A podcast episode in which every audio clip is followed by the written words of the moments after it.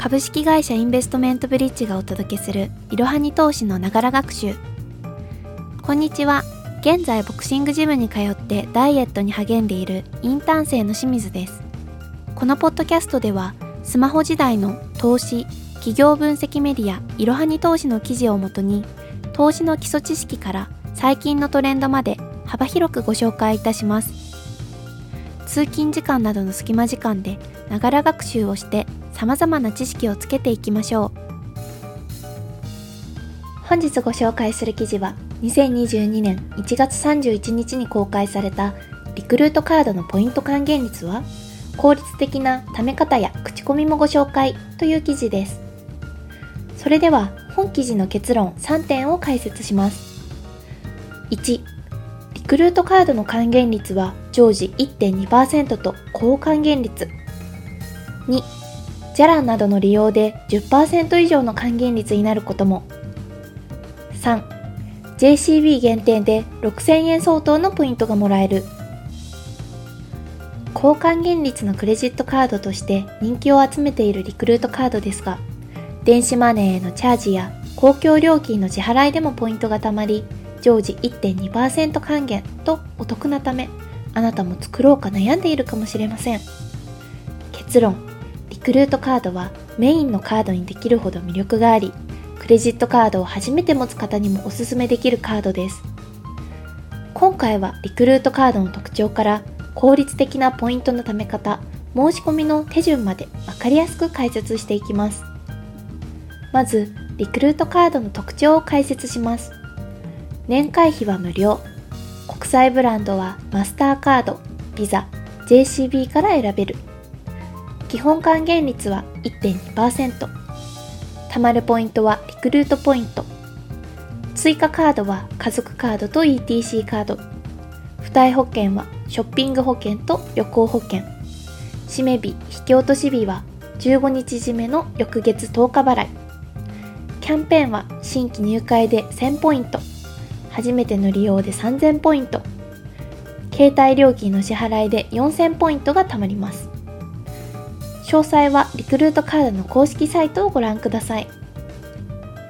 先ほども紹介したようにリクルートカードの基本ポイント還元率は1.2%です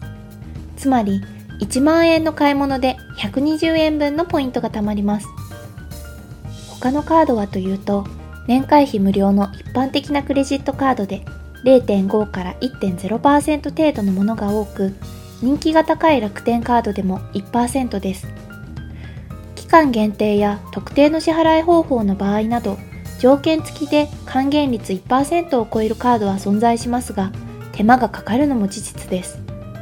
一方リクルートカードは何気なく利用するだけで他のカードよりもポイントが貯まります。ではリクルートカードの審査は厳しいのでしょうか？リクルートカードは国際ブランドによって発行会社が異なりますそれぞれが記載している審査基準は次の通りです。ビザ、マスターカードを発行している三菱 UFJ ニコス株式会社は、18歳以上で安定した収入のある方、または18歳以上で高校生を除く学生の方、未成年の方は親権者の同意が必要です。次に JCB を発行している株式会社 JCB は18歳以上でご本人または配偶者に安定継続収入のある方、または高校生を除く18歳以上で学生の方、一部お申し込みになれない学校もあります。公表されている資格はこれだけで、他の審査内容は公表されていません。申し込んでみないと通るかどうかわからないというところはありますが、一般的にクレジットカードの審査では他のクレジットカードで滞納していないか短期間で複数枚のクレジットカードに申し込んでいないかなどをチェックされることが多くあります。年会費無料でステータスカードでもないので利用歴など特に問題がなければ審査は通りやすいのではないでしょうか。では次にリクルートカードのポイントの貯め方を見ていきましょう。リクルートカードのポイントは普段の買い物時にもたまりますが以下の場面で使うことで効率的に貯められます。1リクルートが提携しているサービスで支払いに使う。2公共料金の支払いに使う。3電子マネーにチャージする。ではそれぞれ確認していきましょう。1リクルートが提携しているサービスで支払いに使う。リクルートが提携しているサービスを利用することでポイントが効率的にたまります。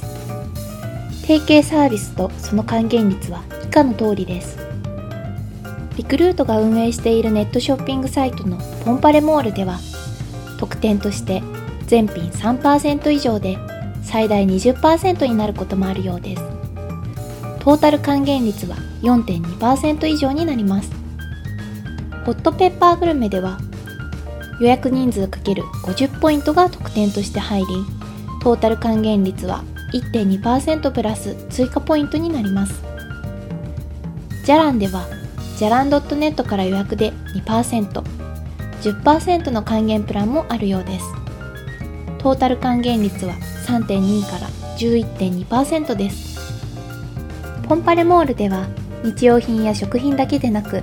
バッグや靴などのファッショングッズも購入できるのでお得に活用することができそうですね。2公共料金の支払いを行う。リクルートカードは公共料金や携帯電話固定電話新聞購読料の支払いにも使えます。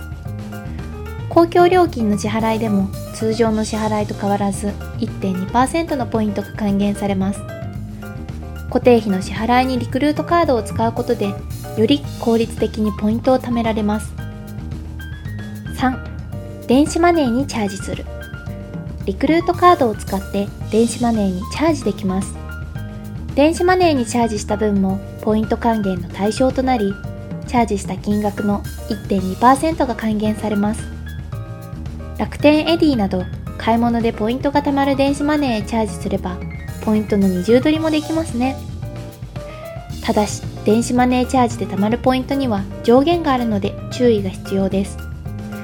電子マネーチャージで貯まるポイントは月間チャージ金額3万円までで3万1円以上の利用分はポイント加算の対象外となります。月間チャージ金額の対象は全ての電子マネーの合計金額です。またセブンイレブンで支払いができる7個へのチャージは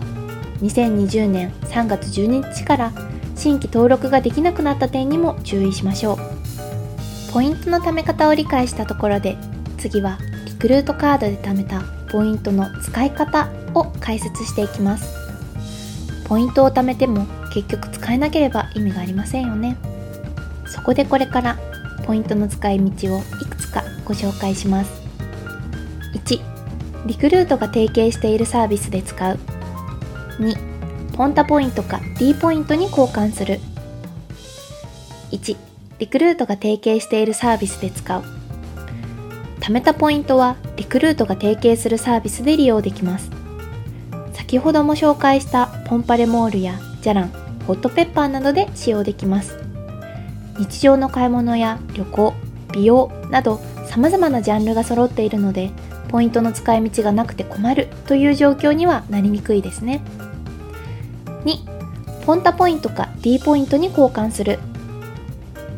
リクルートカードで貯めたリクルートポイントはポンタポイントか D ポイントに交換できます。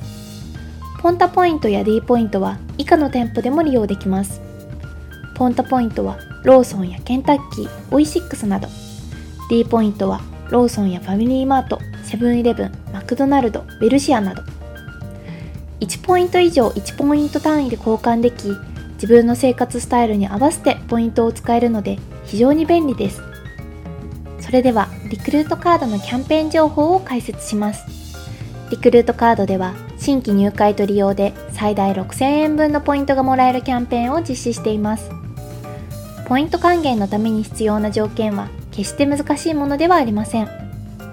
リクルートカードの新規入会キャンペーンは以下の3つです。1新規入会で1000ポイント。2初めての利用で1000ポイント。3携帯料金の支払いで4000ポイント。利用金額に条件はないので以上3つの条件さえ満たせば OK です。また今回の新規入会キャンペーンの対象は JCB での発行が条件です。少しでもお得にリクルートカードを発行したい方は、概要欄のリンクからリクルートカードを発行できるので試してみてください。次に、リクルートカードの評判についてご紹介します。リクルートカードの評判について実際に利用している人の声を Twitter から集めてみました。そこで多かった声は、通常時のポイント還元率が1.2%なのがとてもありがたい。公共料金の支払いにも使えて便利。万人向けのカードだと思う。ただ、解約もあるからちょっと注意が必要。とのことです。やはりポイント還元率が1.2%あり、公共料金の支払いなど幅広く使える点で評価している意見が多かったです。しかし一方で、電子マネーのチャージが若干解約されるなど、物足りなさを感じている声も見受けられました。では次に、リクルートカードの申し込み方法についてです。リクルートカードの申し込みはインターネットから簡単に行えます。具体的な申し込み手順は以下の通りです。1、リクルート ID でログインする。2、カードの国際ブランド JCB を選択する。3、申し込み情報を入力する。4、入会審査を受け、最後に利用開始という手順です。リクルートが提携しているサービスを利用するには、無料で取得できるリクルート ID が必要です。まだ持っていない方は、まずはリクルート ID の取得から始めましょう。最後に、本記事で最も重要なポイントを3つまとめます。1、リクルートカードの還元率は常時1.2%と高還元。2、じゃらんなどの利用で10%以上の還元率になることも。3、JCB 限定で6000円相当のポイントがもらえる。リクルートカードは常時1.2%のポイント還元が魅力的なカードです。電子マネーへのチャージや公共料金の支払いができるなど使い勝手が良いためメインカードとしてもバッチリと言えるでしょう。キャンペーンも実施中なので興味を持っている方は早速発行してみましょう。本日はもうすぐ大学生になる人やこれからクレジットカードを作りたいと思っている方向けに本記事をご紹介しました。リクルートカードは旅行サイトじゃらんを利用して予約する際にも非常にお得なので、現在春休みでこれから旅行に行きたいと考えている方にもおすすめのカードです。それでは本日の息抜きです。じゃらんにつられて今日は先日私が行った旅行の話をします。2泊3日で那須塩原に行き、人生初のスキーを体験してきました。完全に初心者な私でも一番簡単なコースは転ぶことなく1周目を終了したので何本か滑って慣れた後調子に乗って一人で上級コースと書かれた別のリフトで上へ行きました。すると景色は一変。吹雪も強くなり完全なホワイトアウトですぐ下も見えません。